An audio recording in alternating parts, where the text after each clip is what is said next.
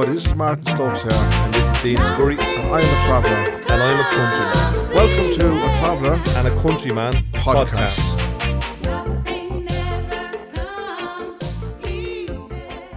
So tell me something.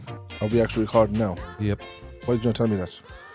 Because I just sometimes I just don't tell you everything. Uh, but remember I told you about your phone when you're when I'm ringing you and you're, uh, you're on your loudspeaker. Remember I warned you about that. Remember I said, Dean, don't be on the loudspeaker. Let me know if you're on loudspeaker if there's people with you, like you know. What's that got to do with recording? It's not got to do with recording. It's like you, de- you never told me I was recording. Like you never seen it on loudspeaker. There could be people with you, so I could be liable to talk about anything. No, I'm not a backbiter or a ballyragger, but if I was, it means I could be talking about the person that you're sitting beside. And I'm recording it. No, it's possible I could be saying something negative about them. No, not recording. You're on loudspeaker. It's possible I could be talking negative about that person. Ballyragging. I shouldn't be doing it, but it's, it could happen. Do you get what I'm saying? So basically, the ignorancy is on you because you never said, Martin, you're on loudspeaker here. Do you know what I mean? So you let me know where we stand, kind of stuff. Martin, you're on record here. The Ballyragger. The Ballyragger. That'd be a good nickname the for you. The Ballymun Ballyragger. The Ballymun Ballyragger. I like that one. The Ballymun Ballyragger. Did you ever hear that before? You did? The Ballyragger. Yeah.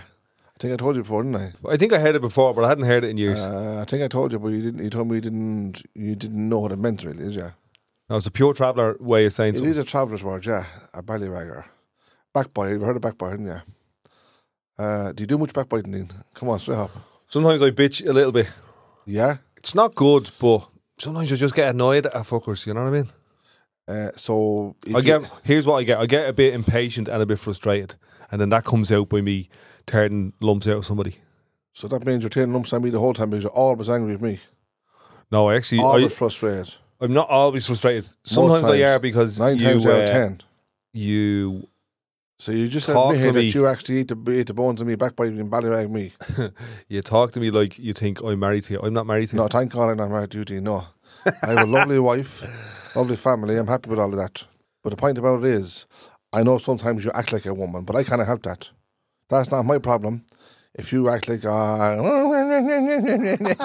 complaining and Is that how your wife talks? No, not my wife. I You said, said a- you said a no, woman. No, I didn't say my wife. I Oh, said you're digging the sometimes hole- you're digging you the hole act back like in a there now. woman, and I'm talking. I'm not talking about every woman.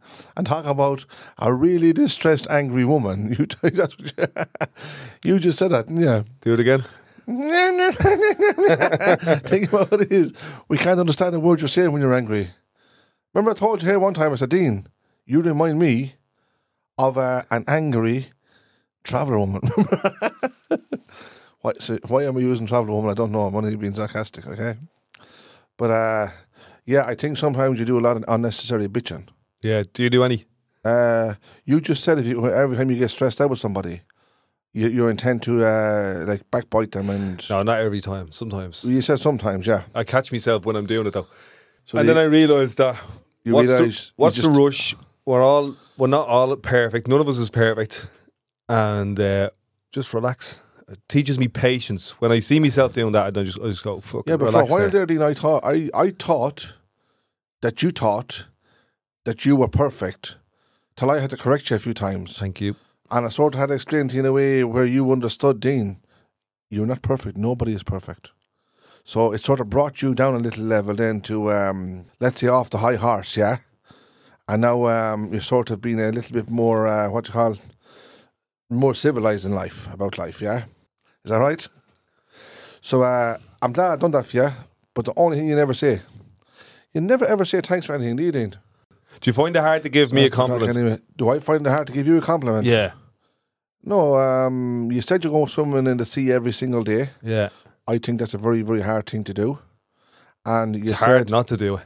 you, yeah, f- you're probably thinking the other way around. It's hard not to do it. Like you going to mass, it'd be hard for you not to go to mass. Yeah, absolutely. Yeah, You know what I mean? very hard for me not to go. I go and meet God I- in, in the bleeding in the sea. I beat myself up uh, if I don't go to mass. Do you? Yeah, honestly, I feel really bad and guilty about it. And Guilt is an interesting thing. Um, guilt is really interesting. Like that's why I've said if I talk bad about somebody, sometimes I feel a bit guilty, and I go right, relax.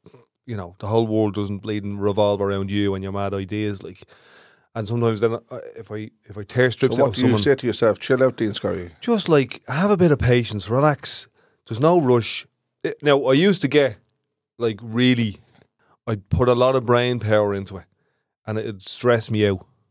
When you have to just- Power, like, I'd just mean? be thinking of stuff all the time. So in other words, you take yourself away from everything else and just focus on your anger. Is that what you're saying? Not me anger, but just focusing on what other people are doing and thinking about what other people are doing. And then I realised, Is that good or bad? I realised it's none of my bleeding business.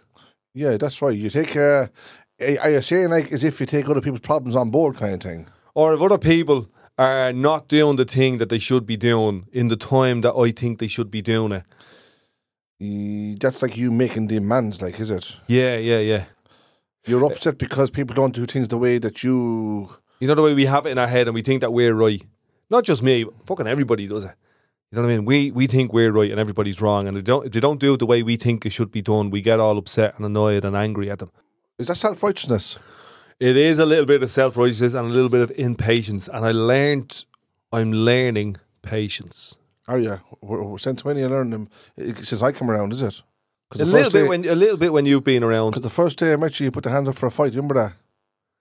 Remember I said to you, Dean, you must have never been in a traveller site before. Then you dropped the hands again. Remember that? if you want to go there, we'll go there. Because anytime, anytime I try and hug you, you nearly try and thump Yeah, me. you remember that? You get the uppercuts. but um, yeah, that's what I was just thinking. You know, sort that that sort of brings me back to that bit. Like, do you know what I mean? That you're uh, sometimes very is it impatient or impatient? Which is one? Impatient. Uh, Are you like Very that? impatient. Am I uh, impatient? Yeah. Am I not a patient person? Uh, I think I have good patience.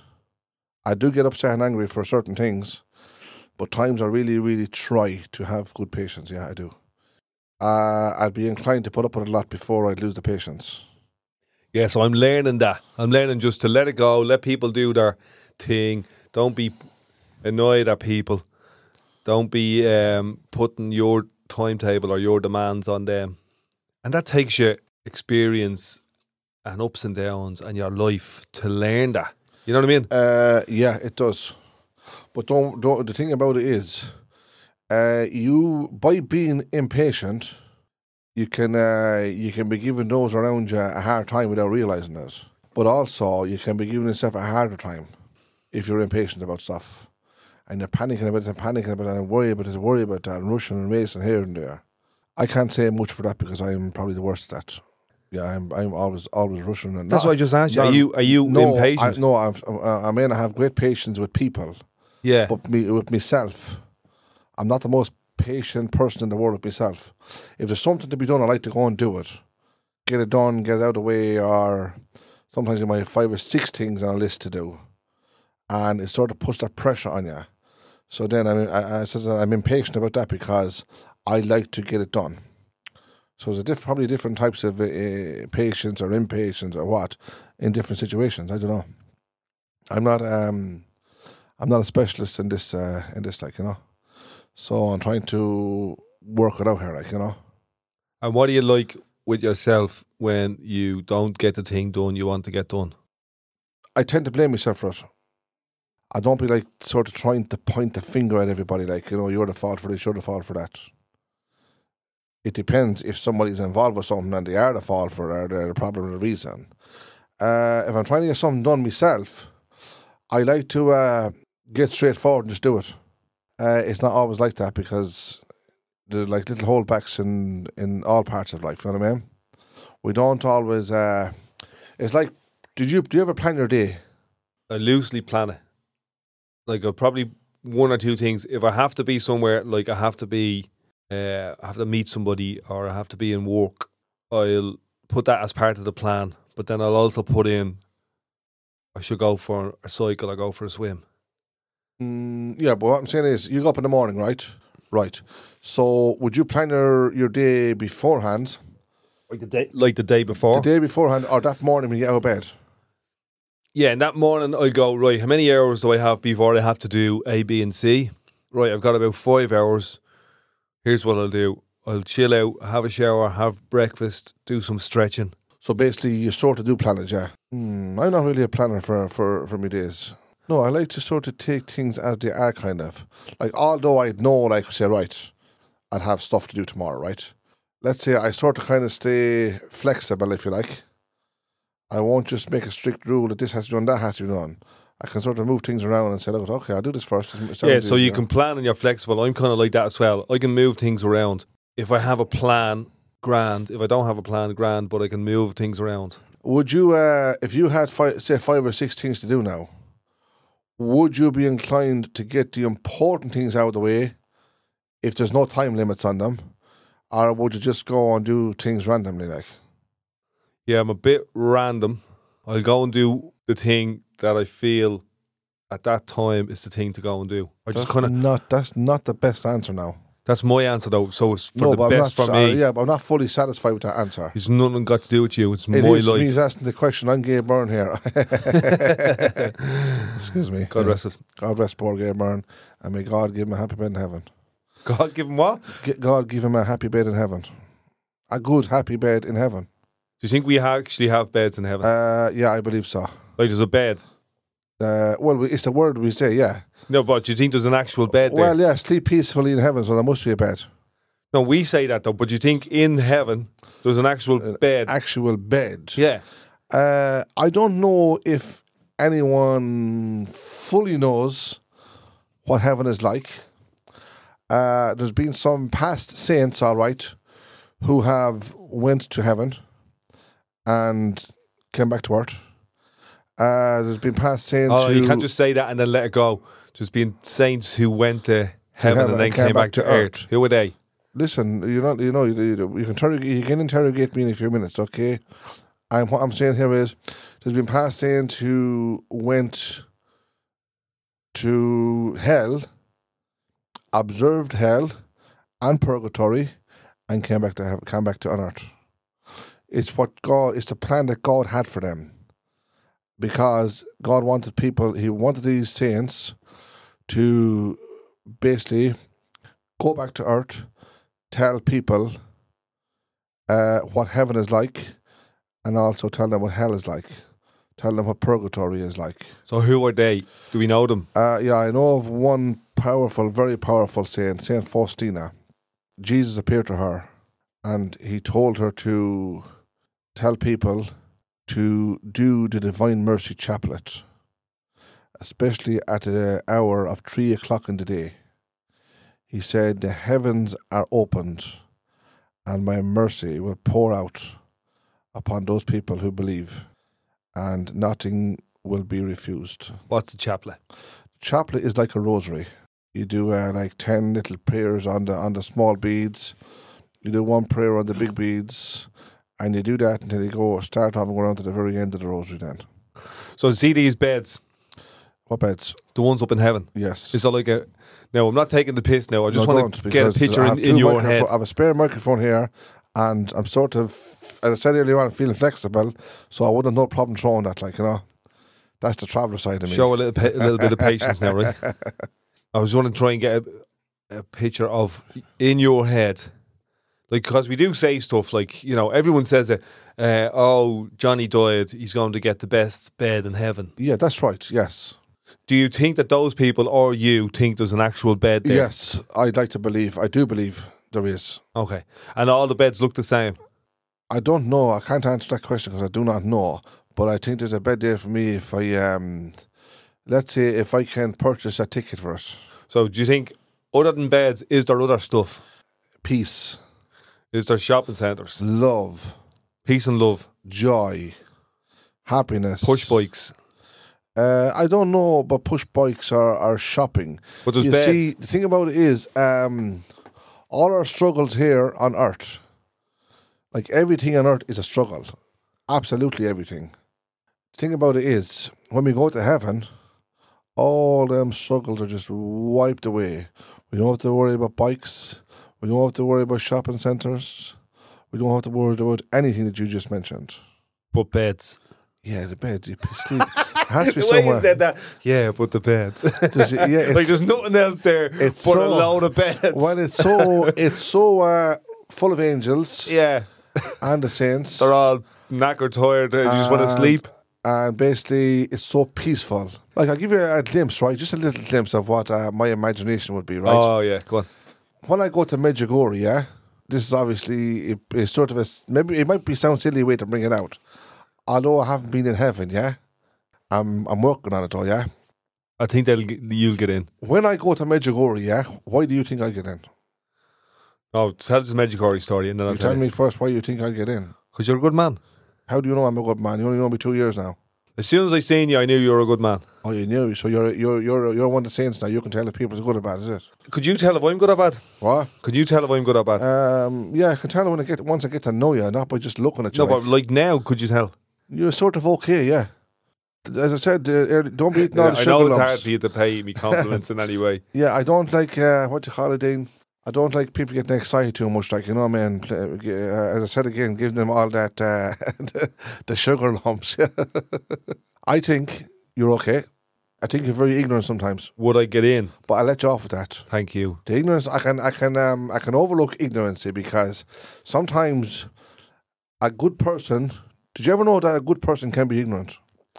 A good person, you see, we all have weaknesses, and that weakness in you can be ignorancy. Now you might do a hundred good things, and all of a sudden you're spoiled by one bad thing. In other words, if I was an understandable person, yeah, and you were doing a load of, it's like, um, do you ever do somebody favors, yeah? and you're a nice guy, you're a great guy, you know, he's a nice man, he's he, do you a favour and he help you out and he do this, that, and the other, yeah? You could do this a hundred times. And then that one time, the, the same person comes asks you for a favour, and you can't do it for them for one reason or another. Then you're the worst guy in the world. Did you ever get that? Uh, yes, I've often got. but that's not the way I see it. If someone do, if someone does a hundred things that are good and they do one thing that are bad, we all do things that are bad. So I'm all right with that. No, but I'm all right with that as well. I didn't say I just So where would you say where, where's the ignorance thing then? One minute. The ignorance is this. Was just the point I was trying to make to you. You can do uh, you can do a hundred good things, and then you can do that one ignorant thing. You might have, but you might do that ignorant thing today and tomorrow and the next day and every day. But that could be your weakness.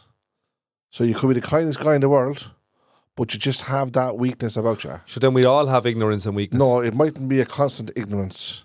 It could be in cer- certain topics or certain conversations. So do you Or have? maybe So do you have the ignorance and the oh, weakness? Oh, I am an ignorant person sometimes, yes, and I and I do I do, I find it it's my weakness, but it's not all the time. It's not always there. Let's say I try to be more kinder than ignorant, and if I am ignorant with somebody and I realise I've been ignorant, I like to say sorry. Help me understand what you mean by ignorant. Ignorance can probably come in a lot of different forms. Yeah, but so give an example so I can understand. It can be uh, ignoring somebody. yeah. That's ignorant. Okay. It can be again turning your back on somebody is ignorant. Taking something from somebody without asking or even saying thank you or please. They're they're two important words, thank you and please. They give you a, a picture of a person's manners. Someone does something for you and you just that's it. There's no saying thank you or I want something, can I have that please? Or are you using that please? Or is it okay if I buy this if you don't mind, please? They're two very powerful words, aren't they? Two important words. But they can be very, very hurtful if a person don't use them. It's that that's ignorant. Very, very ignorant. You said I was ignorant, so just give us. Do you have an example of that so I can see being honest with you, I was being sarcastic with you. Ah. So now you're I think so, sarcasm is one of your weaknesses. Listen to me for one minute. Now you're ticking all. Yeah. You, you're ticked that you couldn't understand that I was being sarcastic, saying you were ignorant. Yeah, why do you be sarcastic? There's a bleeding question. Yeah, I You- love being- sometimes you use sarcasm Yeah, I love it. and you think it's a joke. I love it Why? because I tell you why I love it because I use it in a s- in a hu- in a, a good humorous way. So just use good humour then instead of That is- that is sarcasm. part of my good humour, part of sarcasm. But I'm not using it in a bad way to offend or hurt or upset anybody, am I? So there's, there's, eh, maybe there's even different types of sarcasm, is there? Does, uh, does anyone ever come to you and go, I don't appreciate your sarcasm? No, because I don't use it everybody. I You only it, use it on me, do you? I have to use it a lot. To be honest, I do it a lot. I think you use it as a defence mechanism. No, because I- you I, feel uh, insecure around me. No, it's not even that. I use it to sort of uh, express my kindness. No, you don't. Yes, I Yeah, do. No, you Yes, don't. You're I making do. that up. Well, you, you, you want to start looking at it Come better here. way you're using it to express your No, kindness. uh, here. Have I heard? Have have I upset you yet? Are we fighting? No. Sometimes I'd be a bit pissed off at you. Well, yeah. Well, that's, then that's your problem. I'm not the problem here. Then, if that's the case. Yeah, that, If that's I'm why I'm being learning. I'm learning sarcastic with patience. That's why I said I'm learning patience. and I'm being funny about it, and you just can't handle that Sometimes situation. I'd be a bit tired looking at you and listening to you. yeah, you'd be well, I'm going, sorry I didn't bring no lollipops this evening for you. Okay, maybe the next time. You brought some uh, jellies there, which I jellies. get none of them. so, um, back to the ignorant. You asked me a question about being ignorant. Ignorant. What? Yeah. Yeah, are you trying to ignorance it explain can it? be can be a weakness in a person. Again, as I said, you could be, you could be a very kind and good-hearted person. You just might have that thing in you where you cannot help yourself, and you might not mean to be ignorant. Probably it's probably a stupid explanation, but you might not mean like I've been. I, I can honestly say that I have been ignorant with people in the past. Everyone has. Well, I'm just saying to you, There isn't Yeah, a person. There isn't a person born or, or here. dead that here. hasn't been ignorant. I'm not disputing that point with you, but I can honestly tell you now that some people don't up to it and don't even apologise for it or, or even maybe sometimes even realise how ignorant they are. Do you understand? Until someone tells them. So, am I getting into heaven? Uh, I don't know. I'll have a chat with God and see what he says. No, but like genuinely in your head, I know it's not up to you, but what would you think? Are you Uh, getting into heaven? Well, you see, Dean, let's be honest with it, right? I can't say who's going to heaven, who's not going to heaven, but I can tell you now that I'm going to try my best. So I don't know. People might say, uh, yeah, I'm going to heaven because you're so confident about yourself. There's saints, good, powerful saints in the past, yeah, Yeah. that have went to purgatory, who never went to heaven. So, and he's still will, in purgatory. Will, will. There's no telling that. No one can tell that right now because it depends how you live your life. If you want to be a good person, if you want to be a criticizer, a ballyragger, a backbiter, a judge, or a robber, a thief, or whatever you want to be, if you want to break all the rules, then you're going to answer for that. But if you want to try, I'm not saying anybody's perfect, and I'm definitely not saying that we're, that we're going to be perfect. What I am saying is, we all have that free will to be a good person or be a bad person. We, we have to make our choices. And if we make the choices of trying to be a good person, well, then we have a better chance of getting to heaven. I can tell you this it's not an easy walk, believe me. It's actually, it's actually harder and a lot, lot harder. It's an actual struggle to walk the straight and narrow, to be, um, to try to live a good life every day. Why is it so hard? I'll tell you why it's so hard because there's it's like you're uh, it's like we're being tested. That's what it feels like.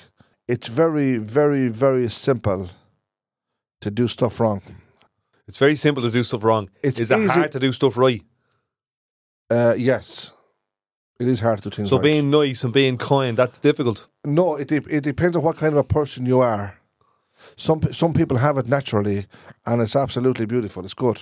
It's it's a it's a gift alone. Supposing that you you are a nice person, you choose not to be. You you uh, f- like forget about the nice. We- I'm going to do this and I'm going to do that, and you know it's all wrong. Then the nice person is not nice anymore. Is he? He's, he's turning bad. Okay, so we're getting somewhere. Do you think it's then a choice whether or not people are good or bad? as I said, we have our own free will. Yes, we God gives us a free will to walk the straight and narrow, or if you want, take the wide road. The wide path is easy to travel. So getting into heaven then is based on our choices. Uh, yes, I think so. so we choose. No, I'm not saying uh, like getting into heaven is completely based on our choices. But I am saying is that it makes a serious contribution. uh, our choices and our behaviors. So let's say we choose to do A, B, and C, and that gets us into heaven, and we choose to do X, Y, and Z, and that doesn't get us into heaven. Yes. Is it a choice then? Uh, yeah, we have choices. Yes. So do we choose whether or not we get into heaven? Well, let's put it this way. You you you uh, you told me before you don't believe in heaven. Uh, don't I don't believe in, in, the uh, version of heaven that you, the way you describe it, with beds and all that. So whoa whoa whoa whoa! I didn't describe that. You asked me that. You said a bed in heaven. So I'm picturing here. Yes, w- look at God rest the dead and God give them all the past happy beds in heaven. Yeah, that's a word you're going to use anyway. Through our faith, we believe yes that there is a place in heaven for all good souls, and that there is a bed in heaven where we can re- rest and be at peace. I get that. Like I couldn't imagine sleeping on the floor or sleeping on top of a, wall or. do you think there's walls in heaven? That's this is what I'm trying to say to you. I couldn't imagine that. I don't imagine that. You're not sleeping I on the floor. I can picture heaven as one big plain beautiful cloud, big plain ground. And it's open and free to everybody. And there's loads of beds, and there's people in and the we're beds. all just living happy, and everybody is smiling, and our hearts and our minds and souls are cleansed and all at peace. and, and Everybody again, and some people are there, and some people are in purgatory, and some people are in hell. yes. And some of the people in The more hell. sins you commit here on, on earth, you will either go to hell if you if eh, or you go to heaven. Now I know these are powerful words to be saying, okay? Yeah, but they're, they're the words But that are in the Bible yeah, that you read. It's what I'm taught. Yes, absolutely. So therefore, I don't want to go to hell, but I'm aiming for heaven. If I get to purgatory, I'll sort of you know work it from there. Like That's a good of. deal for you. That, that, that that'd be a good deal. Yeah. The Pope, I don't know if you heard this, Yes. he said, uh, We're at the uh, reconsidering and we're at the realising that there's no thing called purgatory. Did you ever hear that? We're off to realising that. Yeah, yeah, yeah. They said there's no there's no thing called purgatory. No, I never heard that. So if, well, it, if it if it was said, I I've never heard it being said by the Pope. The Pope is our is our leader here, right? If you have belief in God and you're you're, you're uh, in the Catholic Church, yeah, he is the the leader of our Catholic Church. Okay, his job is to lead people to heaven, not to tell them that there's no purgatory, there's no hell. And anyone who doesn't believe that there's no hell, they're only fooling themselves because there it is a fact there that there's um there's very very very intelligent Catholics, yeah, like professors basically, if you like, who've studied all of this stuff, and they said if anyone doesn't believe there's a, that don't believe in hell, then they're only fooling themselves. But one priest said, "You will when you get there." So if you want to go to heaven, aim for heaven. Simple as. So uh, it's a bigger and longer and it's a more intelligent, it's a more educated story. It's way beyond my intelligence or my small bit of education. It's more bigger, bigger, bigger than I could ever explain. yeah, but I don't think it's beyond I your try heart. to no, yeah, I know what's in my heart. What's in my heart is trying to live a good life, trying to live uh, a peaceful, a prayerful, and holy life. And I have made my mind up to that like years and years and years ago. Uh, if anything at all, it's probably built into me, like you know. Now again, I'm probably not doing um, half of what I should do, but God knows I'm only human, so I'll try my best. I try to lead other people in the same direction. I try to teach people about God. I try to learn them, say, teach them about prayers and mass and divine mercy, the rosary, all this stuff. I do a lot of that, and I have done a lot of it. I hope that I have influenced at least one person. I hope. I don't know. I don't know if I ever have, but I genuinely do hope I have. Well, you've got your members of your family. Uh, yeah, that's very, very important to me. Yeah, thanks be to God for that. Along with praying for my own family every day and hoping that they will do the same, I'd like to go further afield also. I'd like to be able to, if you want, bring Jesus to other people. So I was talking to you. Sometimes we might need a bit of a, a wake up call, kind I was of. talking to you before about other religions, other faiths, other beliefs, yes. other gods. Uh, and you said, "Oh yeah, that would be really interesting if we got a guest on, say that was a, a Muslim or something like that." Uh, yes, but I wouldn't criticize their faith. I wouldn't. I wouldn't. Um, let's say I wouldn't. Uh, what you call it? Like if um, whatever religion they are, I would like to listen to them, but I wouldn't criticize their beliefs because I wouldn't like anybody criticizing my beliefs because it's all the same to me anyway. Some of us can be weak. For instance, Catholic have converted to Protestants. Yeah, Protestants have converted to Catholics. Different other different religions have converted to Catholics. Me, I know in my heart that there's nobody in this earth that can that can convert me to another religion. I have myself bound to that. yeah, but I'm not talking about converting or criticizing. I'm talking about conversations because faiths and beliefs and religions Well, and what- gods. What I really was a lot of them, a lot of them, to me, seem to be very, very similar. Right. I'd like to uh, talk to those people about their um, let's say their ways of life. Not necessarily their religion. Would you be interested in their talk- religion at I all? would, I would talk to them about so their then, religion. so then you would. No, I would talk to them about it. That's all I would do is talk. So what what interests me is I, I'd be more co- interested also in their. Um, I'd be. I, I would have a great interest in their cultures. Um, the religion side of it, yes, that would probably come into the subject.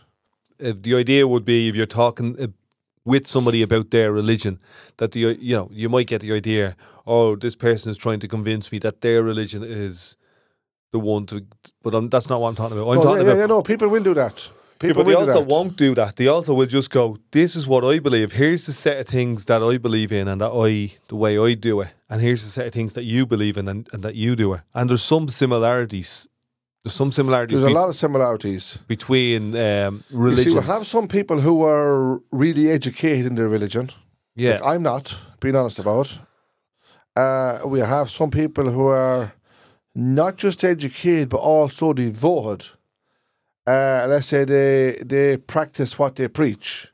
You can preach all day, it's good, but you also have to practice it.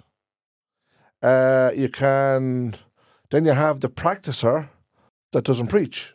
Does that make sense? you've yeah. got the preacher who doesn't practice. You've You got see- the person who practices and preaches, and then you've got the person who just practices. But you have some people there who really, uh, really devote their lives to it.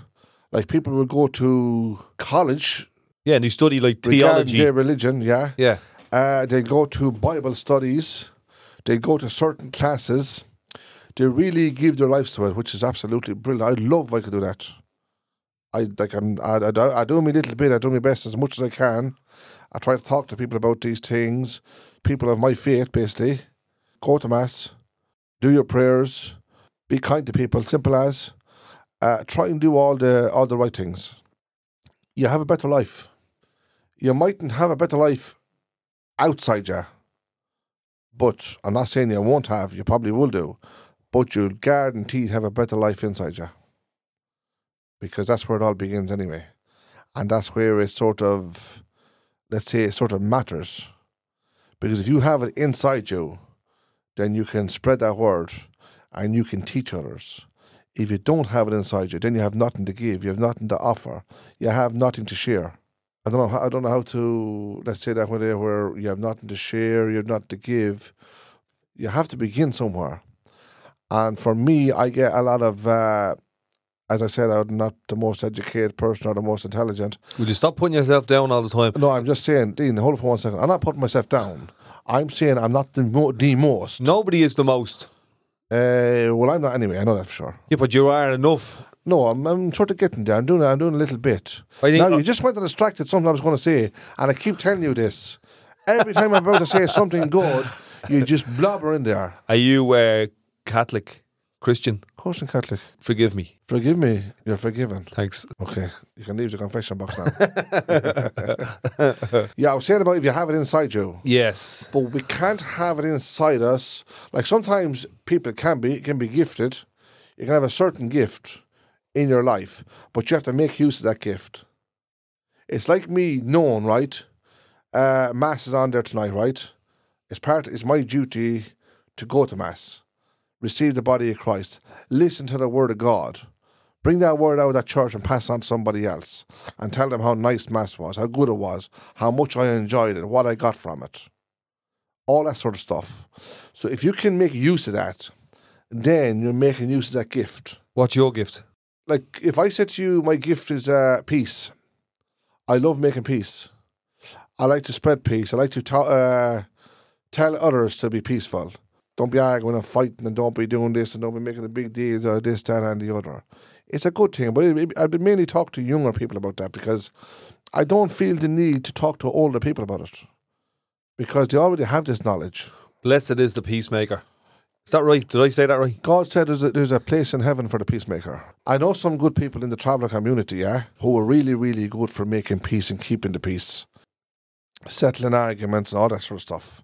Now, I'm not going to mention their names, you probably know who it is anyway, but there's some great people out there for that, and I'm telling you Yeah, now, and you have those. and they are, they are travellers. You have those. Um, what's that thing in um, a bare knuckle fight? What are they called? Yeah, the fair play men. Fair play men. They're like peacekeepers. Yeah, but they are, they're doing a great job. If they're there in the middle and they're, and they're separating two lads, and they're giving them that opportunity and they're sort of looking at come on, shake hands, you have enough now, leave it out, you had a good fight, and all this carry on. Well, then they're blessed because they're doing a good thing. They're trying to put a stop to a fight, and they want the two guys that's fighting to be friends. They want them to shake hands. They want them just to settle with after a minute or two and have enough instead of letting them slug it out all day and hurting each other and doing damage to each other and making more badness for each other. There's a certain There's a little bit of there's uh, a certain place it has to go to for everybody to be happy. Yeah, that's right. It's sort of uh it's like a way of settling an actual argument. So sometimes um two fellas there they hate each other and they, they want to have a few clouds and they're mad at each other. If they get a couple of thumps at each other, that might be enough then to say, look, it's right, get them to shake hands and all the badness is knocked out of it then. It's like they got something off their chest kind of stuff. Do you know that sort of thing? because they mightn't be able to talk it out and say, "Look, this is what's going on with me. Can I sit down with you and talk about talk about this stuff?" They Yeah. mightn't be able to do that. we talked about it before where um, sometimes people are, you might say, sort of too much pride in them for to even think about doing that. So the peacekeeper It's or the fair play can man can help them get from that place of, yeah, of pride that's right. over to and the next make them place. see see sense kind of thing.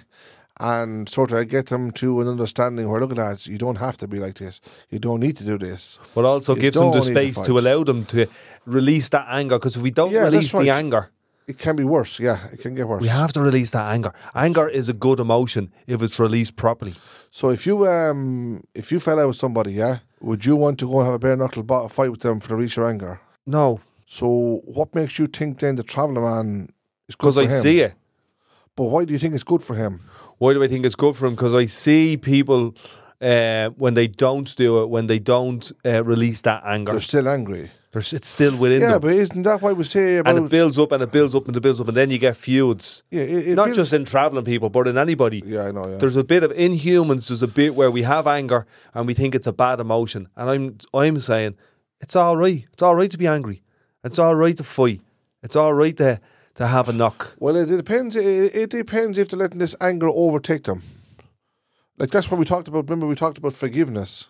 But there's also the, such thing as releasing your anger through physicality, Yeah, through but if you uh, boxing, if through you uh, if you fighting. yeah, but it doesn't have to be fighting. It does not have to be fighting. Forget about this thing where you, you think you have to do it. You're, you're, you're telling yourself you have to fight to release this anger. If you forgive somebody, then you can release your anger. Just by forgiving. Forgiving pe- if you forgive somebody, right, and you're angry with them, you're actually tying yourself down to that anger. You're letting that anger overtake your life. But if you forgive them, you're actually releasing yourself. You're uh, you're setting yourself free. You're opening a new door to a new world for yourself just by forgiving. Now, it's not easy. Forgiveness is not an easy thing to do, depending on the level of uh, anger that somebody has caused for you. Like, you know what I mean? Sometimes it can be easy, but then sometimes it might take a long time to forgive somebody. But the day that you forgive somebody is the day that you actually set yourself free. It it has at times settled bigger bigger problems. Yes, everybody walks away winners, if you like, because something has been put to bed and forgotten about, which is a beautiful, beautiful feeling. Even if you're never involved, if it's nothing to do with you, when you hear that somebody has settled an argument or has put it to bed or just look at became friends again, that's a wonderful feeling. So But that's that's God working in these people. I was listening to Roger Waters from Pink Floyd. Yes, You know Pink Floyd? the singers, yeah. So Roger Waters from Pink Floyd was on Joe Rogan's podcast and he was talking about that he's constantly thinking about the big fight that's happening in the world. And the big fight is between Russia and NATO or Russia and America. Mhm. And they're threatening a big fight as in nuclear war. Yes. And there hasn't been that level of a fight or a threat in 60 years, 50 years. His father died in, I think it was World War Two. So he knows about war. Right. He knows about fighting. He's a 75 year old man. You know, he has a big voice. He'd be a well respected in certain circles, well respected around the world. Mhm. He'd be known as a peacekeeper in certain circles. You know what I mean? He's trying to keep the peace in Palestine between Israelis and Palestinians, people who have two different religious beliefs. Yes. he actually, so Joe Rogan said to him, well, what have you done about Ukraine?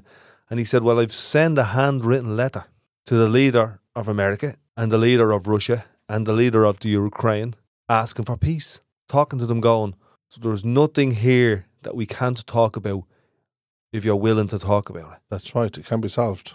And that, for me, at the moment, they're having a knock. They're in a field in Ukraine now, having a knock off each other. They're just using different weapons. Yes. You know what I mean? And there's blood, and there's pain, and there's death, and there's misery. And all he's asking for is going, do you think you can forgive each other? talk. Just talk. Just talk, just have dialogue. Just do you want it? But the will has to be there. The will, the choice. We can choose whatever we want. We can choose to go into heaven Yeah. if we want. If we make the right decisions and we have the right behaviors. we can. Yeah. We can choose to. We can choose to want to go to heaven. but our behaviors are the things that, that get us in there or Yeah, not. that's right. We can't be. Uh, we can't uh, say we're a peaceful man and still be a blackguard. No, sure, that's only a lie. Then we're only lying That's to ourselves. That's what I'm saying. Yes. Back to peace. For a person to have peace, or to say be given peace, you actually have to want peace. You can't, uh, as you said about a lie, you can't lie to yourself. Want peace in your life, but not be willing to make it. So that's that would be a difference in in uh, in real and true peace in your lives. So I think sometimes when you have feuds, for example, and that's a feud, that's the biggest fucking feud there is, right? Nuclear war is the biggest feud there is. Yes. A traveller family fighting against another traveller family is another feud. It is, but the thing about it is that every every argument is a big argument because the only people feel the effects of it is the people that's caught up in it. So regardless if it's worldwide or it's not worldwide, it still affects that individual that's involved. Just on the feuding thing, because I know we have we have this thing in our heads sometimes when we're in a feud or when we're in a fight that we get caught up in the history of it and the emotions of it and the revenge of it. And this person done this to my country a hundred years ago, and I just can't let that go. Yeah, we yeah. have that in our own country, in Ireland. That's right. I just can't let that go. They done this, and I it's want a my sick revenge. to have. If people could understand more about forgiveness and use forgiveness as a weapon, let's put, let's put it this way: you couldn't explain to them, even if you wanted to, how happy they could be if they used their, their forgiveness as a weapon. Man, I like I've known you about a year, and for me, that's the most profound thing you've said. Well, whatever comes to my mind. So, and that's why I'm saying to you, stop kicking yourself for not knowing all the information and all the knowledge, brother. Okay, and I'm being as honest as I can here.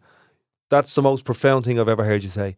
Use forgiveness as a weapon. Yes. It's like kind of using love as a weapon. Yeah, throw it everywhere. Using peace as a weapon. Put it out there. Yeah, peace, same thing. Use use peace as a weapon. Because it's a way of uh it's a way of settling stuff, but it's a genuine way of setting yourself free.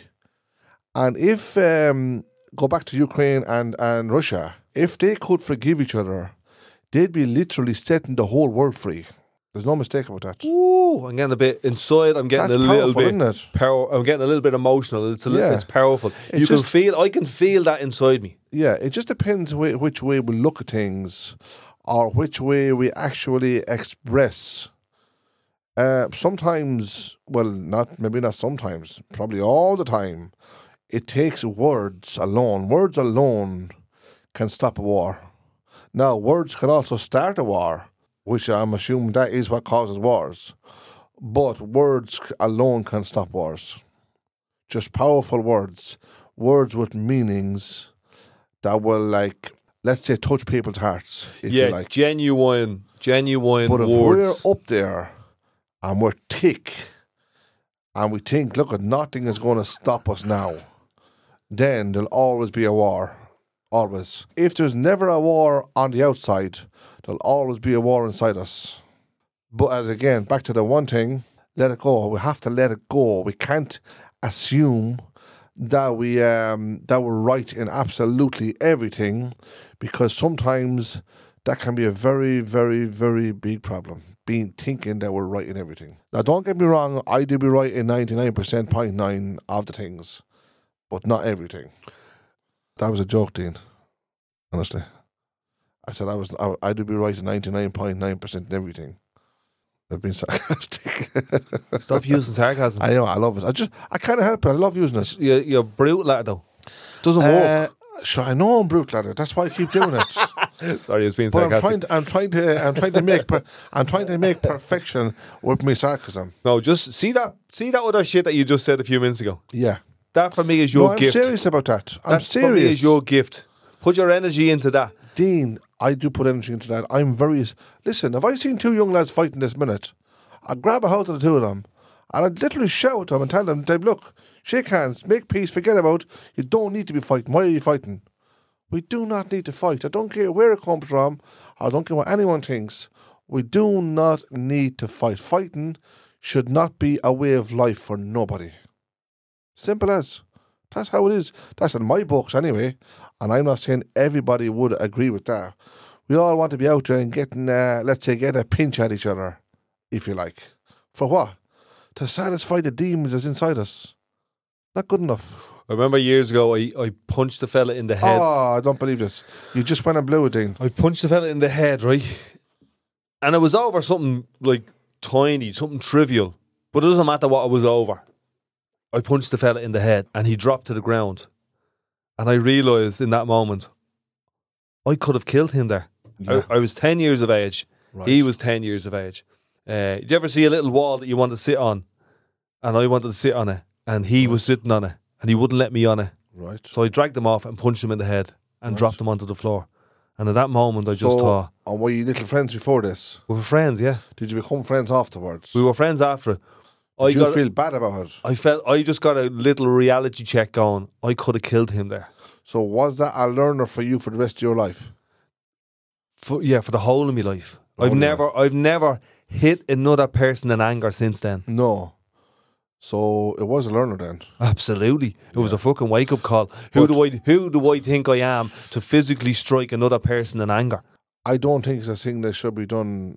Look, I I can honestly say I have been angry in the past myself. I have got into uh, bits of, say, silly arguments years and years ago. Um, whether I'm right or wrong on it, my way of dealing with was praying for them, that person or them people. Honestly, that's how I've done. I've, done, I've physically, let's say, use my energy, if you like, my time, praying for the other people. I've seen good changes coming to, to, to certain people that I prayed for. Thanks be to God. In a sense, it's like you want to bring the, the good out of people. We're not all bad, like, you know what I mean? Even if we make mistakes, even if we fall out, even if we happen to be getting angry with somebody or for one reason or another, I think everybody needs a break, everyone needs a chance to sort of, let's say, revive themselves and be that better person. Okay, so prayers, right? Uh, I don't know how many people live in Ukraine, how many people live in Russia, but I'm sure there's millions, of them. Millions, yeah. And I'm sure every single hour of every single day, Yeah. millions of people are praying, Yes. praying, praying, praying, Yes. praying, praying Yes. for an end to war and peace. yes. I know what you're coming at, but go on anyway. And where I'm coming at is Why is it still happening? why is it still happening? Because we need more prayers. But also think if it wasn't for the grace of God and the prayers from these people, things would be 10 times worse. The whole world could be fighting, not just Ukraine and not just Russia. But with nuclear war, it's essentially the whole world is fighting It won't because if happen. one if, Nuclear won't happen. if one bomb goes off, It won't happen. Well, they're threatening it. but it won't happen because God will not give them the power to let it happen. Believe me.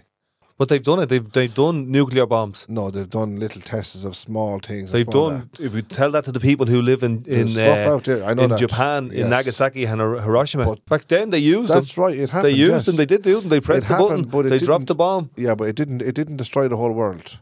It destroyed the areas that they were in. Now, don't forget, if it wasn't for prayer, it would be a lot worse. Also, so whatever's going on in this world, and if you're praying for that situation, always remember it might have been worse.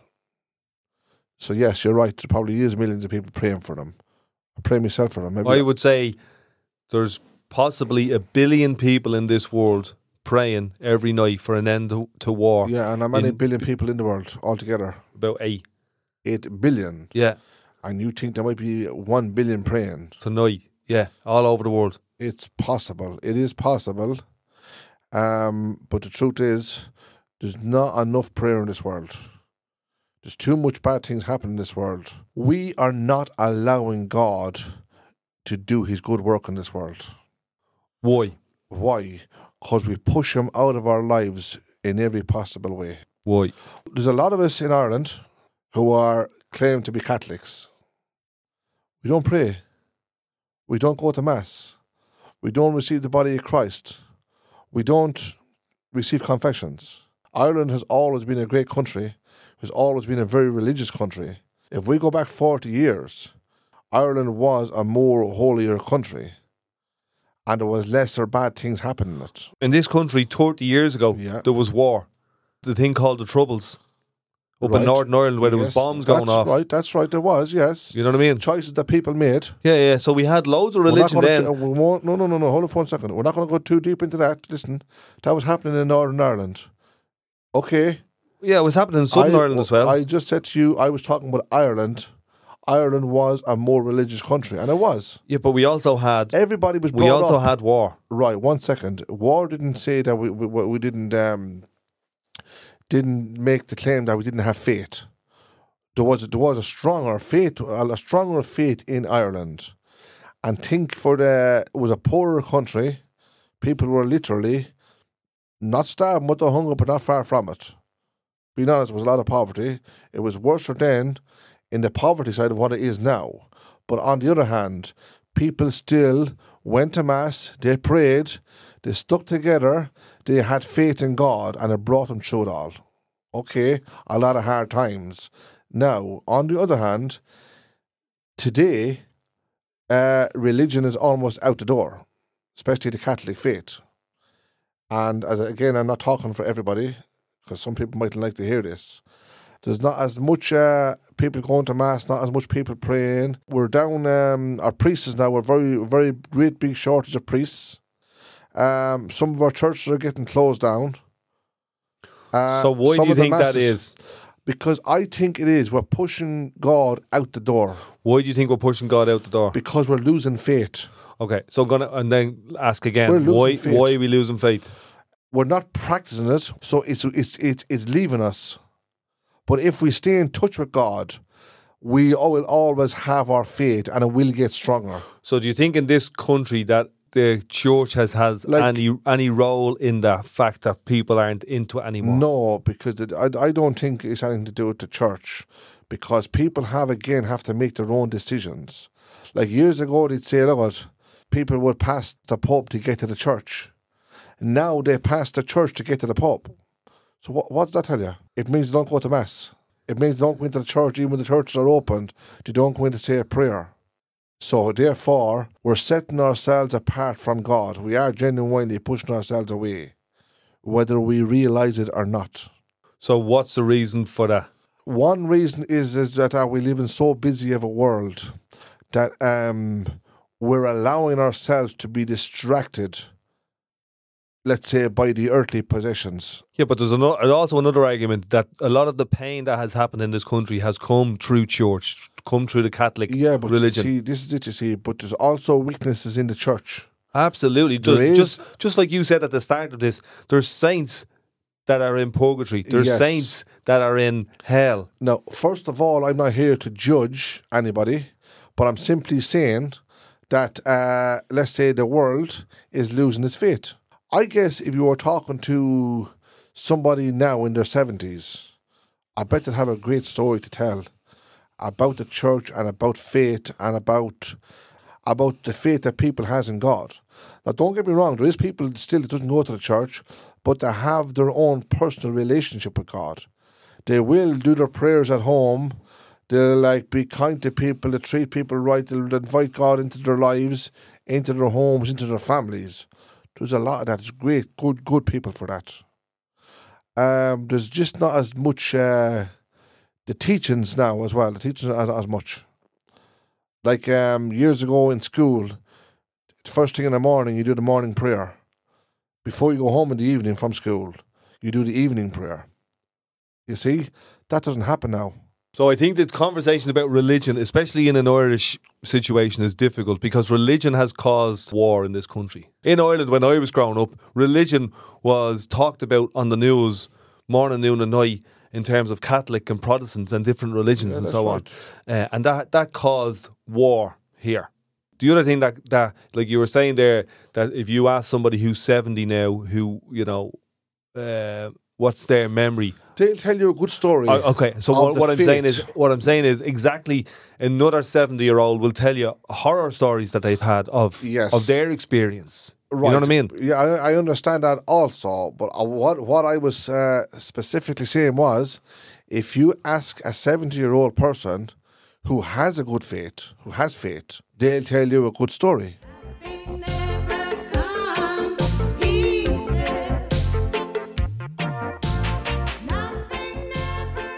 Remember I was saying earlier on about Medjugorje, yeah? We were talking about heaven, yeah.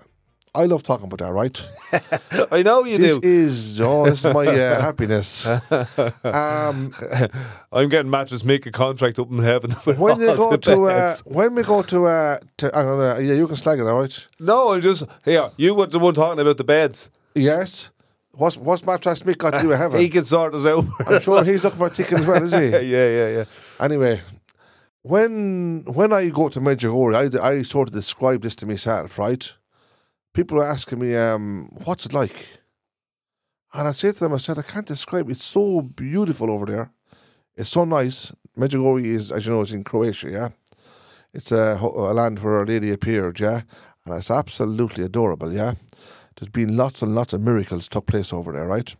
There's lots of, uh, you know, you want to YouTube now, you'll see all the different testimonies that people have given from healings through the power of our Blessed Mother. When people ask me about Medjugorje, I'd say um, I, I, I can't describe how it is because it was so beautiful. I was, let's say, so full of life. It was like the Holy Spirit was living inside me. That's how good I felt.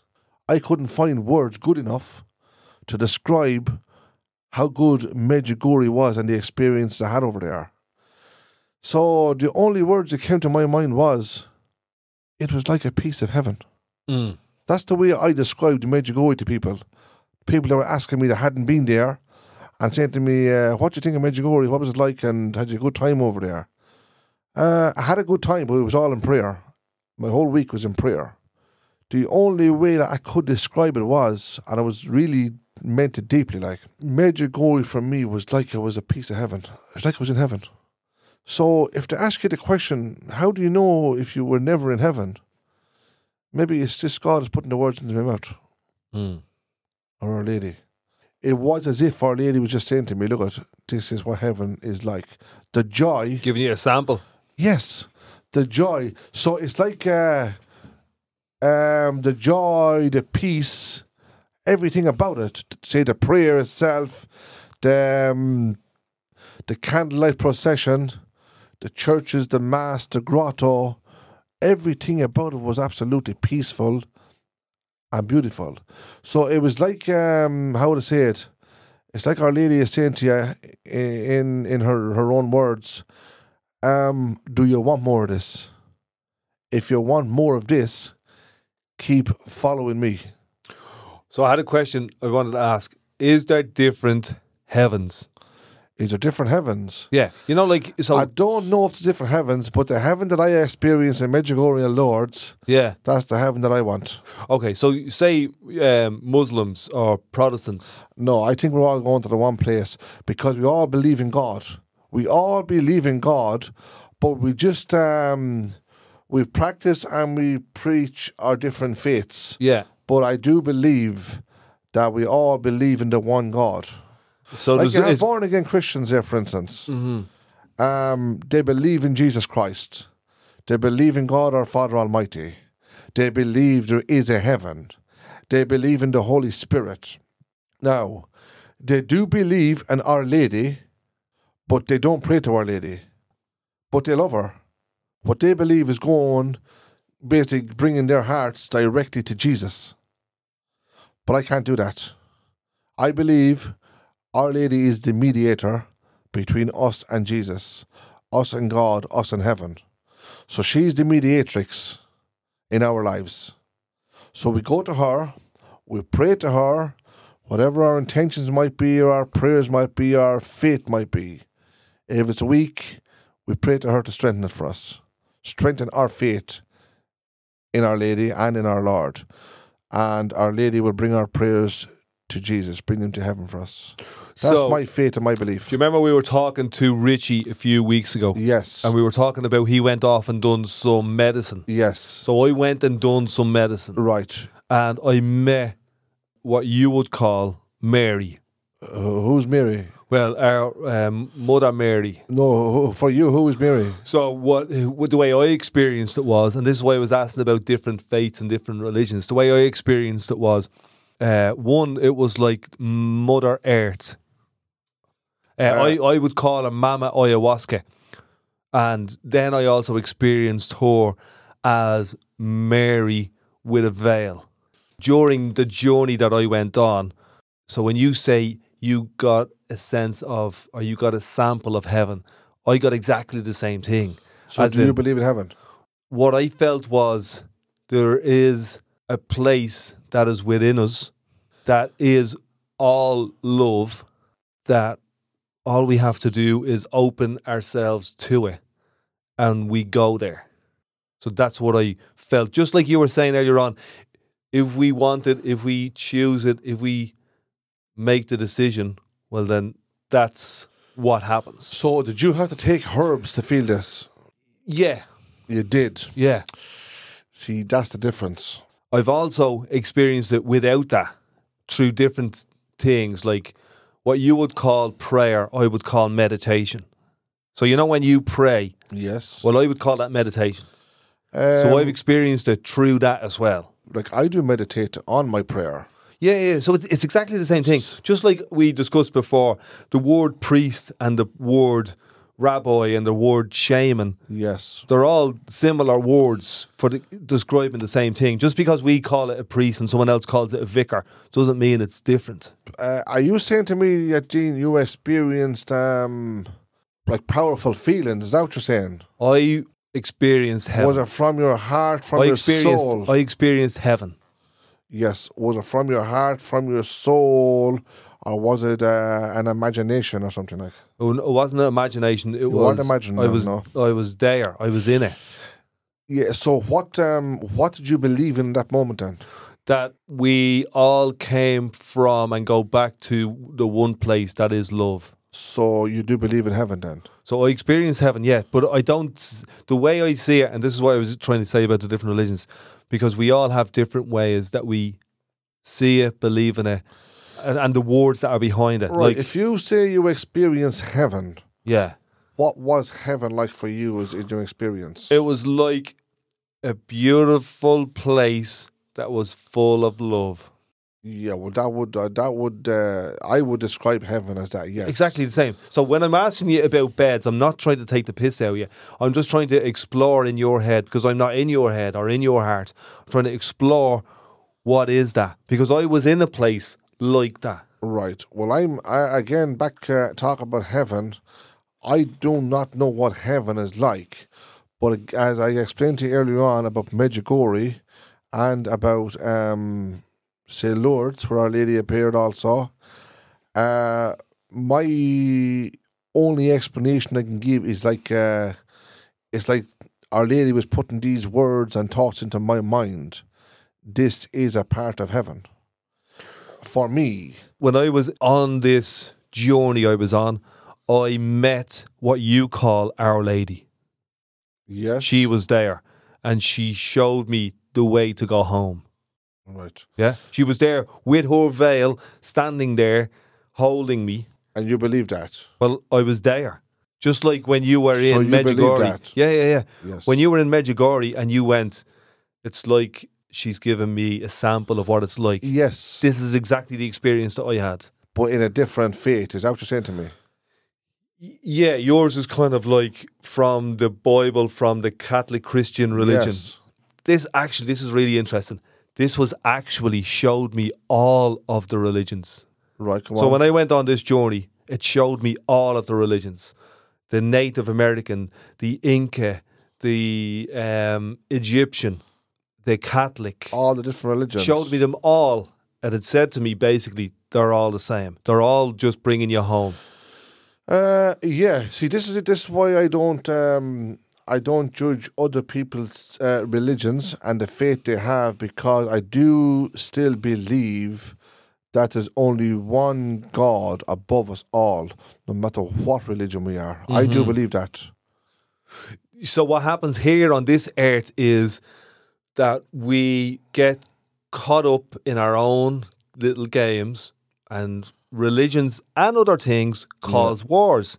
You know what I mean? Our own our own external stuff. Like I don't know what Putin wants in Russia. I don't know. I haven't got a clue what he wants.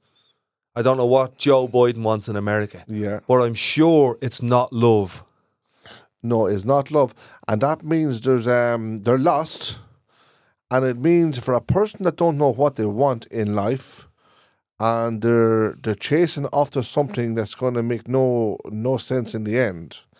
It means there's an emptiness inside them that needs fulfilling, and they think that power, or property, or money, or land is going to fulfill its emptiness. It's not.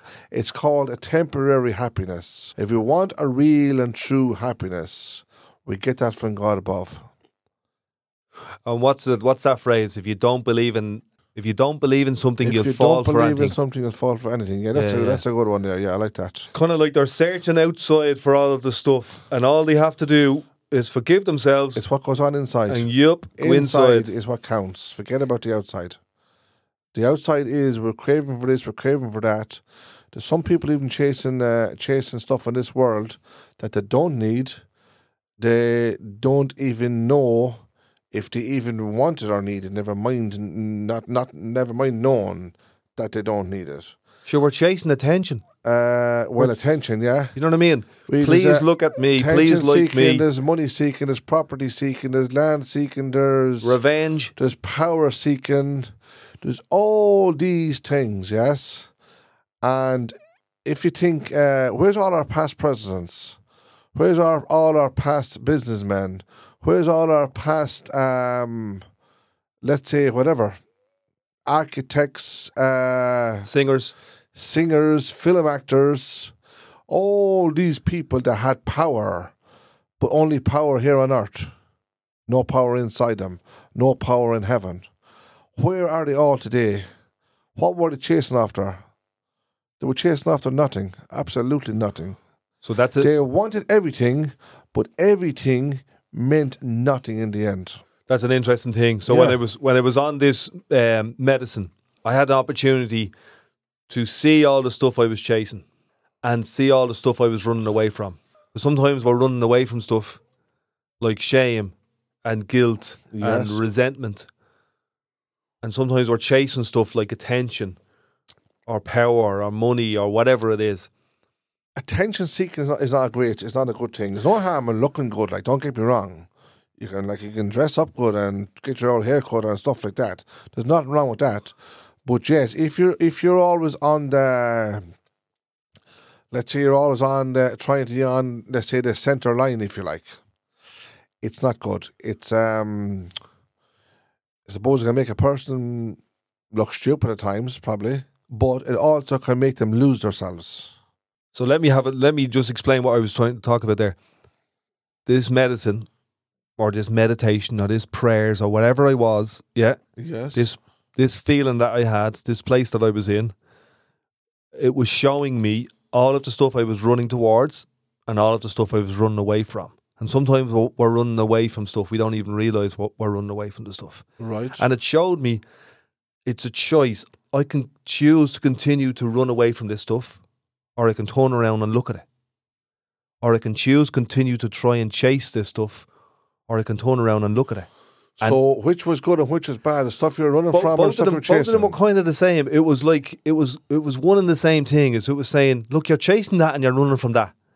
Just hold on for a second and just stop and sit, get a balance here, like. sit where sit where you are and try and get a balance. What are you running from and what are you chasing? Mm. And it was kind of like we're always moving to the future and running from the past or thinking about the past and frustrated about the future. And it was kind of teaching me just sit where you are. Just be where you are. That's uh, it's coincidence that you actually said that about there now about the future. I was reading the I have a little blue book at home, yeah, and I was actually reading the one in my mother's home as well. She's one, and I do open this little say a little prayer first and open this book randomly, and there's some lovely messages from Our Lady. It's Our Lady's blue book we call it, yeah. And that was one of the things that she it was she said. It's Our Lady's messages basically, and that was the one thing. One of the things she said on the book was, in other words, stop thinking about about your past, but also stop worrying about your future. And so I read it again and I read it again, and I kept reading it over and over and over because I wanted it to register in me because I have that habit of worrying about the future for one reason or another. I shouldn't be. I think probably everybody does. I'm guessing everybody does anyway. Me in particular, I have that kind of habit of worrying about. Like I have my faith, and I know things will be good, please God, because I leave things in God's hands. But there's that little thing in me where I worry about certain, not everything, certain things in the future, and I know deep inside me that I shouldn't be worrying about them, because if my faith is stronger, then I wouldn't have to worry. So that's where it sort of comes back to me again that at these moments, that's when I find my faith weak. So I'm telling myself, look, at if I ever, if I had a stronger faith, then I wouldn't have to worry about anything, because I'd be the reality of it is I'd be leaving everything in God's hands, and just say, Jesus, look, you you deal with this. Yeah, and it doesn't have to be 20 things we're worrying about. It really only has to be one. Yeah, because sometimes one thing one can thing. take our, all our focus. Yeah, take all your attention. That's or right. one thing in our past, you know, some regret we have, or some romantic, beautiful memory, and we're always thinking about the Yeah, past. oh, yeah. remember that? Remember we had this and it was perfect. Actually, you can hold on to that for the rest of your life and not be right here, right now, with yourself, I with, think your, it's with your um, family. I know I'm probably getting too deep into certain. No, things. deep is deep is where we have to go. I think um, it's the devil's way of trying to distract our peace or upset our peace. When we think of uh, when we think of, let's say, whatever might be in the past, just say wrong things or stupid things, and it mightn't mean anything at all in the first place, but and also worrying about the future. Cause I think I think uh, the fact that it's disturbing our peace. Do you know now? yeah. But if we don't allow that to happen to us, let nothing disturb our peace and just leave things in God's hands and have that faith, knowing in your heart and in your soul that God is going to take care of everything and make everything right. Then you're not you're not leaving no gaps there. You're leaving no gaps for nobody to come in and, and disturb that peace that's inside you. Within your family or around you, but also inside your heart. Yeah, but so what you're, str- you're what you're also saying there is that thing that causes you to think about the past or the future Yeah. can also just be within you. You know what I mean? Uh, It doesn't have to be somebody else outside of you. It can be just Martin just needs to have more faith in that everything is going to be Yeah, but at the same time, you are actually allowing, you're allowing, you're leaving that door open for your for your own head or your heart to drift. Yes. So you're getting distracted here now. So your faith is weakening. Why? Because you're allowing that to happen to you. But if you have the stronger faith and be more positive about everything, then there's no room for negativity. So your faith stays strong because you're being strong. You know these guys who are in charge of the world, like the presidents, the fellas with the power. I don't think anything of them. we talked that they might be chasing something like power or money. They are. They are chasing power. But so if they're chasing something, are they they're also chasing an emptiness. Is are they also chasing. running from something? It's possible, yes. And if they are, what would that be? What are they running from? Uh, they're probably running from the good stuff in their lives. They're running from the good yeah, stuff. the good things in their lives. What do you mean? without realizing it. They're running from the thing that can bring them true happiness, but they're chasing the thing that can only bring them temporary happiness. It's never going to last. Never. And also, I think that they might be running. what. They might be running from their pain inside. They mightn't even take time. They mightn't even take that moment to feel pain inside because they're so interested and so concentrated in all the in the thing ahead of them that they want. They want more and more and more and more and more. And they have mo- that they they have so much. They realize what's happening here. Why do I want all this? I have everything now. I'm at the top of the ladder. Where do I go from here? I go straight to the bottom again and the inside. Hmm. Because why? I've fulfilled something that I thought was going to bring me happiness. But now I realize the emptiness is still there inside me. So I've obviously been chasing the wrong thing. So now let's go back to where I left behind and see is that what really brings me happiness? Is that what really brings me fulfillment? Is that what really fills the emptiness inside me? So the reality of it is, there can be the most educated people in the world, there can be the most powerful people on this earth, not in heaven, on earth. They can be the most, as you would say, the most loudest speakers. They realized everything that they were chasing meant nothing in the end. And if you want an example of that, yeah, let's say, for instance, right, you're a young lad, yeah, and say, just I'm just saying this, you join a boxing club, yeah, and you start doing good in that boxing club, and you want to win a fight, you win the next fight, you win the next fight, the next fight after that, and before you know, it, then you're 30 years old and you're boxing professional fights. You want that fight, don't you? You want to win it. And you go on, you win it, and then you go on another one, then there's another one, another one, another one. Before you know it, your bank account's overflowing with money. You have a new mansion, you have a new car, you have all the belts. Now you're at the very, very, very top. Where do you go from there? Where do you go? It's all material. Every bit of it is material. So now you've you've you- you've conquered everything that you thought was going to bring you happiness. But then your your your mind comes to a stop, a standstill, and you realize, is this what really brings me happiness? No, it's not. But you don't they don't realize that until they actually get there. Now they're searching for something else. They're at the top of that ladder. There's no more steps to climb.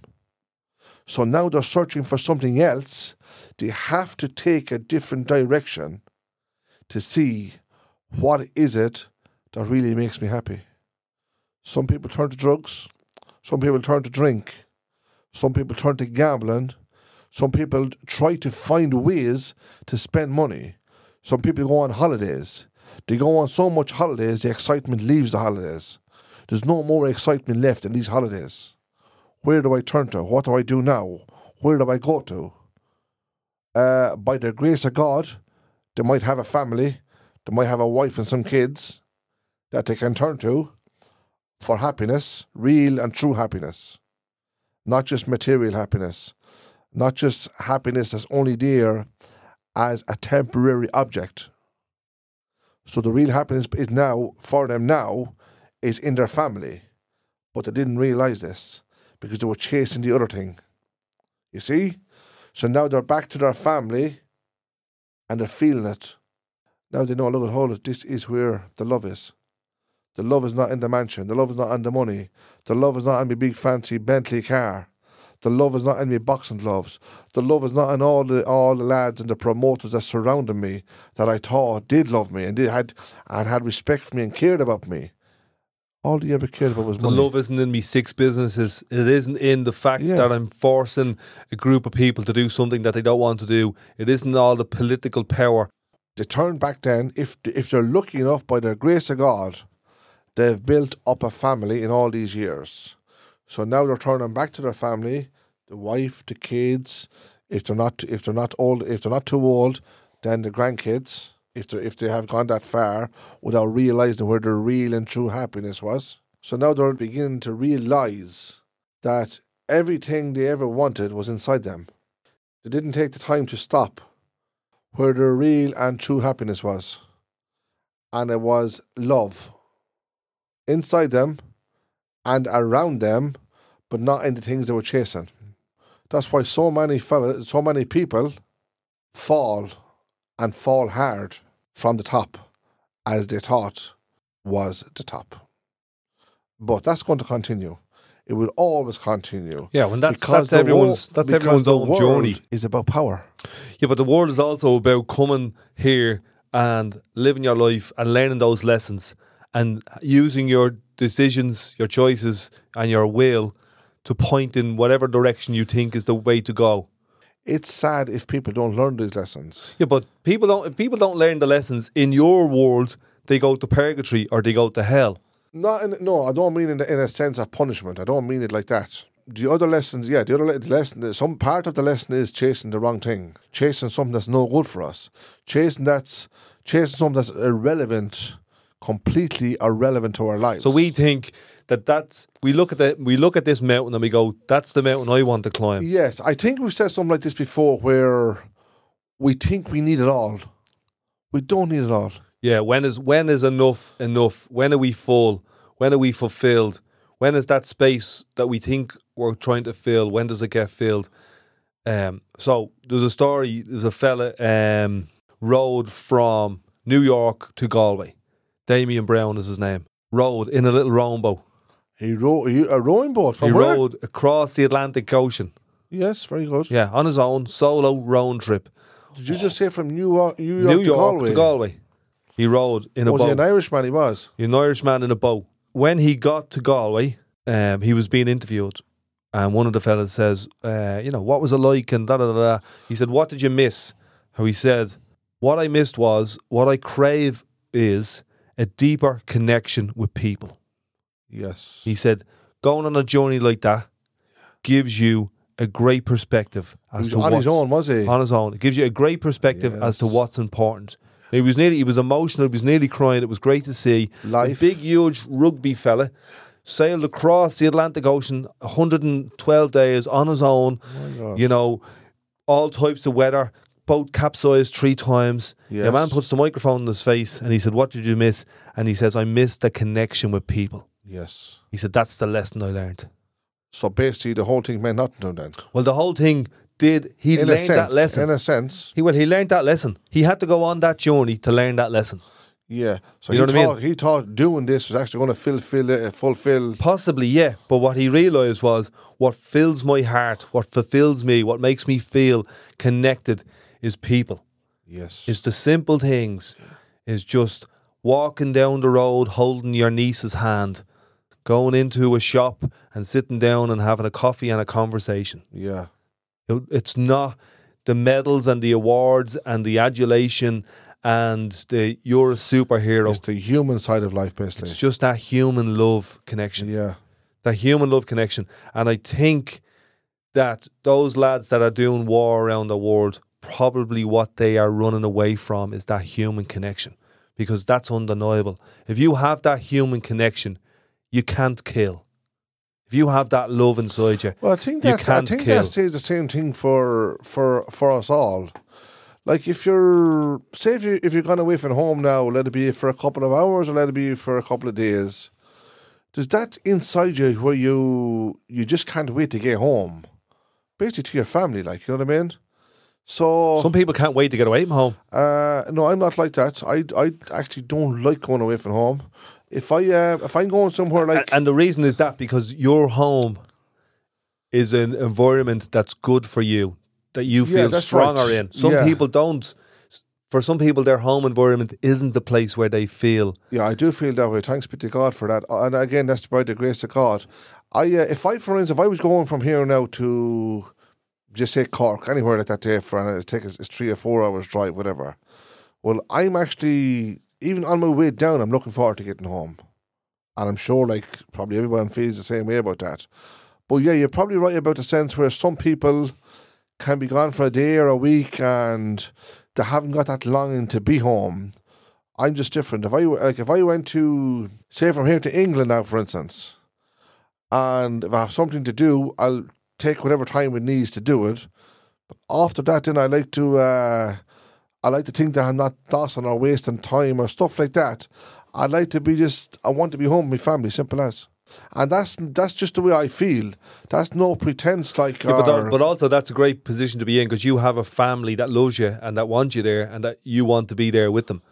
That's Oh, not but- the yeah, case for everybody. I would imagine President Putin or Joe Biden aren't coming from a place where their family situation, their No. family home is full of love and they want them back. Do you know what I mean? yeah, I don't think you get to that place where you're carrying out war around the world. yeah, for people like that, there's something missing. There's something, something missing. very, That, that, that's that's what. I'm trying to say. I think there's something missing with them, and I think, yeah, man, that rower said it. There's something missing. Is that human connection? Yeah, that was a good, actually, a good answer to that person that asked him the that asked him the the question. Yeah, and and he really meant that because he felt it. hundred percent. He was isolated on how long? 112 days. 112 days, boat capsized. He was on his own. He actually crashed into a rock just off uh, the coast of Galway. There, It was like he got a new lease of life. it was like he got a new perspective. Yeah, Yeah, absolutely. And this reporter was asking him, she goes, Oh, I have to ask you this question. What's the next thing? And he just stopped her and he said, Look, the next thing is people. I'm hanging around with my family. That's the next thing. Don't don't be trying to push me onto another journey that I don't even want to go on. Just because you're own, Yeah. you know, you want the next story. Stop chasing the story. It's possible he'll probably never do it again. It's possible. He, No- it's possible he might do it another hundred times if he doesn't learn the lesson, if he doesn't hold on to the lesson. But yeah, he might it- only need it to do it once. like he has learned a lesson, though. He might only need to do it once. yeah. That might have been his meditation. Yes. You know what I mean? Imagine that rowing day in, day out. Oh man, 112 oh, oh man, oh, days. man. So it's only obvious then it made his journey twice as hard. The fact that he was wrong, he was taking on this challenge alone, and then the fact that he was craving inside to link up with human beings again. I don't even know if the craving inside came straight away. I think it came closer to the end of it. What he was looking for was food. That's one thing he said. He said, I just miss being able just to eat food. Yeah, he said, but right at the end of it, I got this overwhelming sense that it's about the human connection. Yes. And it reminded me of a film. There's a great film actually uh, where this fella, um, Into the Wild, it's called. You should watch this film, Martin. So this fella, his parents are American high achievers, and they put him through college, and he gets this big achievement in college. So he comes out of college. The start of the film is he's coming out of college, and he goes, "There you go, man, and that I made it." And they're like delighted, and they have the dinner and all this. And in the dinner, he says to them, "Listen, now that I have that, I'm going to head off and do my own thing for a while. And they're like freaking out. No, you can't. Where are you going? You know, what about this risk and that risk? And what about if this, happens? And he goes, Look, all my life I've lived this really comfortable existence and everything has been real safe and you've been planning and, you know, helped me with my future and all this. But actually, I just want to have a moment to myself. So he heads off and he, he has wanted his own time, basically. just want, he wanted to live now rather than living in the future. They were always planning his future. So he went off and he traveled America and he went everywhere and he was sleeping in bush shelters and he was meeting, you know, uh, all different types of wonderful people. You know, old people, young people, people on Probably some drugs. frightening situations as well, Exactly, everybody, all types right? all of life he went and met them. And then he just had this burning thing inside him. Just keep on heading north, head north, head north, keep on going. And he heads so far north that he's up in Alaska. And it's, uh, you know, he's, he's isolated. And he crosses this river. And he's uh, all the way in- along now, he's been learning how to survive out on his own. And he this one fella teaches him how to, uh, you know, skin an animal and all this type of stuff and told him all the stuff to, to look out for. So he's going into the wild. That's the name of the film. He's going into the wild. He's going on a journey, you know, a journey inside himself and a journey into the wild. And he's heading north.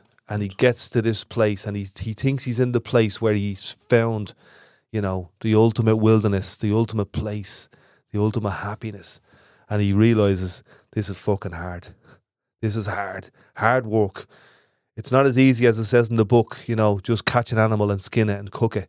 He's finding that really hard, and he catches an animal and he makes the balls of it, and the, there's all maggots in it and all this. And he has this one book, and the book shows him all the plants that he can eat. So he starts eating berries and leaves and grasses, and he realizes he misses his family, and he's he goes on this journey in his head and in his emotions, and he misses the family, and he can't eat, and he starts to lose weight, and he starts to dehydrate, and the weight is dropping off him Yes. and the river is rising and he can't cross back the river. And the winter sets in and he's in this little Oh. shitty caravan on his own. And his was he a traveller? It wasn't a traveller, no. but he he went on some journey. But he was mad to get home then. Go and watch that film. And it's like what this fella went on. He went on a journey into the world to, to realise what he needs, what he craves is that connection with his family, with love. Sometimes we can be, we can be craving for something and we not know what we're craving for, what's right or wrong for us. And and I think the point of this film is until it's too late sometimes. God's got a hold of my life and he won't let me go. Jesus got into my heart, he got into my soul. God's got a hold of my life and he won't let me go. Jesus got into my heart, he got into my soul. I used to be living, I used to be living in sin. Oh, but Jesus, He brought me in. He told me I was, He told me I was forgiven. By His love, I have been redeemed. God's got a hold of my life and he won't let me go. Jesus got into my heart, he got into my soul. God's got a hold of my life and he won't let me go. Jesus got into my heart, he got into my soul.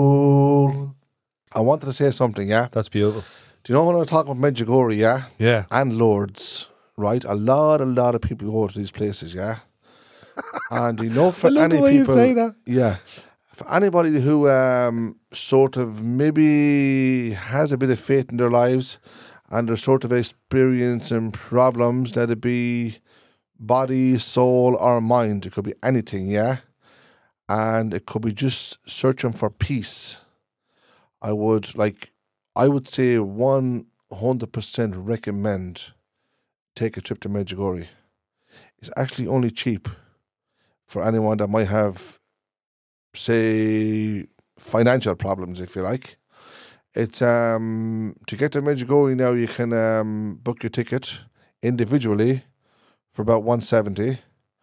You can book your hotel room for a week at like um, say some of them are fifteen euros a night, which is very good. Uh, the food is actually cheap in it. If you want, um, when you book your hotel room, yeah, you can actually pay that extra few bob and book your breakfast and your your dinner. Um, very very healthy foods, absolutely wonderful healthy foods in it. This is for people who doesn't know about this, right?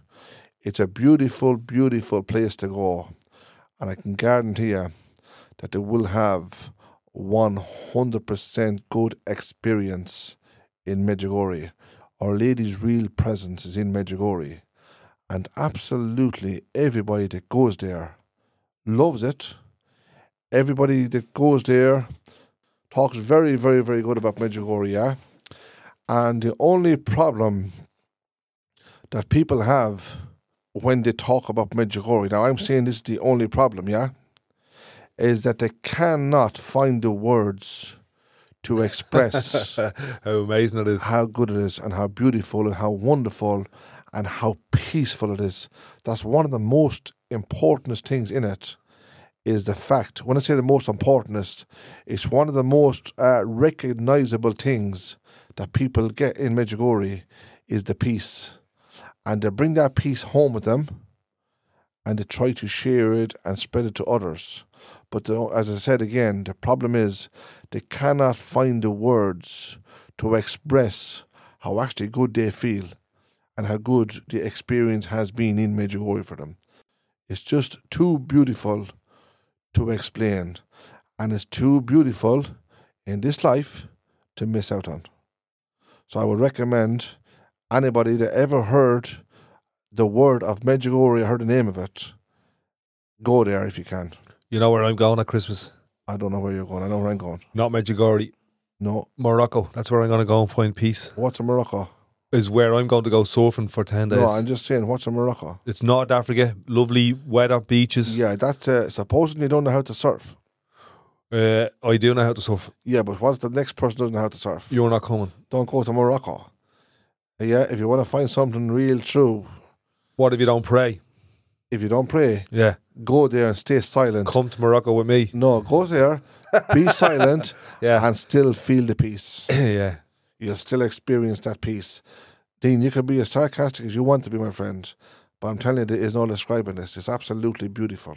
I'll go to I Mor- couldn't I'll go do- to Medjugorje if you come to Morocco. I Morocco. will never go to Morocco, Why? never, because I don't know how to ski for starters.